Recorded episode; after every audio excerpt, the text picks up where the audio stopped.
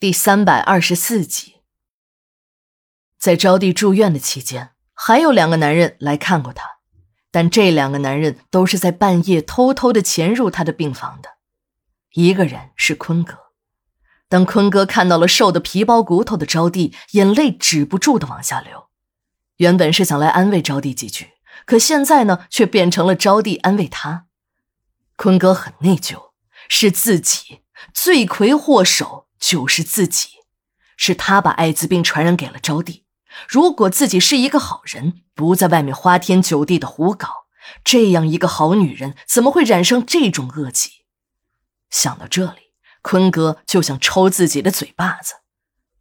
招娣拉着坤哥的手，央求坤哥：“坤哥，你别在外面再疯了，你家里还有老婆孩子，你如果死了……”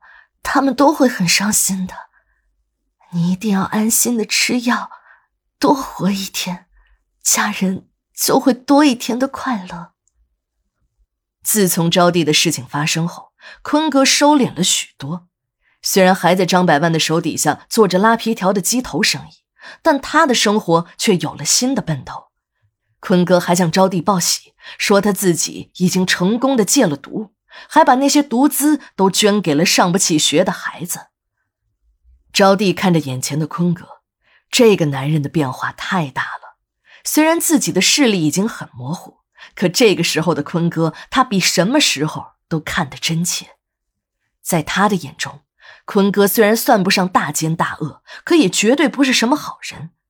有了钱去吃喝嫖赌还差不多，怎么可能做出这样的善举？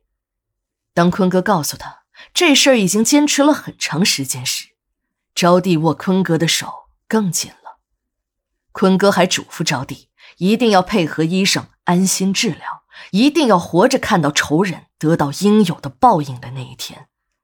像张家父子那种人，自己已经有了整治他们的方法，并且也已经有了进展。病情稍微好一点的时候，招娣总是会问医生和护士这样的问题。自己什么时候死？虽然每每这个时候，医护人员都会好言好语的宽慰他，可招娣从他们的话语中还是能听得出来，他的病情已经很严重了。有的时候，他也会挣扎着自己起来，掀开宽大的病号服看一下。他的病情已经到了后期，有些严重溃烂的地方已经不再大量的流脓。他知道这不是什么好事儿。不再继续溃烂，那是自己身上已经没有多余的脂肪。原本一百零几斤的体重，现在也只有剩下不到六十斤，而且还有不断下降的趋势，只剩下了一层皮包着骨头，就连肚皮也薄得像一张纸。自己在外面便可以隐约的看到自己的内脏。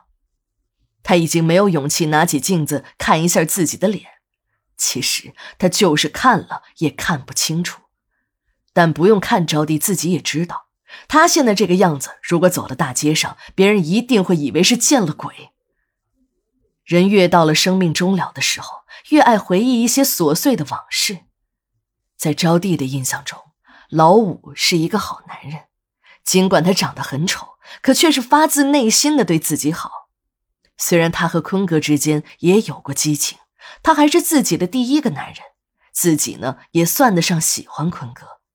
可他在坤哥的身上始终没有找到每个女人都想要的那种安全感。老五则不同，尽管只有百日的夫妻缘分，还是在那样贫困的山村中度过的，一切都是那样的简陋，但招娣却找到了家的感觉。如果不是自己要对张家父子实施复仇计划，他也许真的会考虑和这矮小丑陋的男人厮守一生。想到这里。